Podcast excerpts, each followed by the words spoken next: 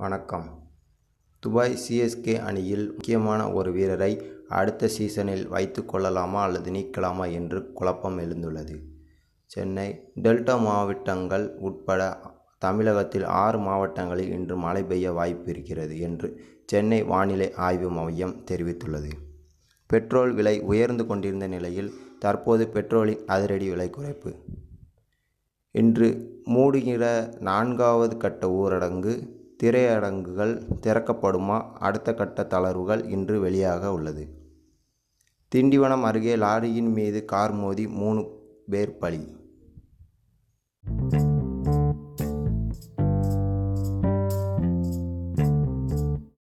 Dubai CSK அணியில் முக்கியமான ஒரு வீரரை அடுத்த சீசனில் வைத்துக் கொள்ளலாமா அல்லது நீக்கலாமா என்று குழப்பம் எழுந்துள்ளது. சென்னை டெல்டா மாவட்டங்கள் உட்பட தமிழகத்தில் ஆறு மாவட்டங்களில் இன்று மழை பெய்ய வாய்ப்பு இருக்கிறது என்று சென்னை தமிழக ஆய்வு மையம் தெரிவித்துள்ளது.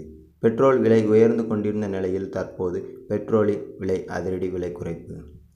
இன்று மூடுகிற நான்காவது கட்ட ஊரடங்கு திரையரங்குகள் திறக்கப்படுமா?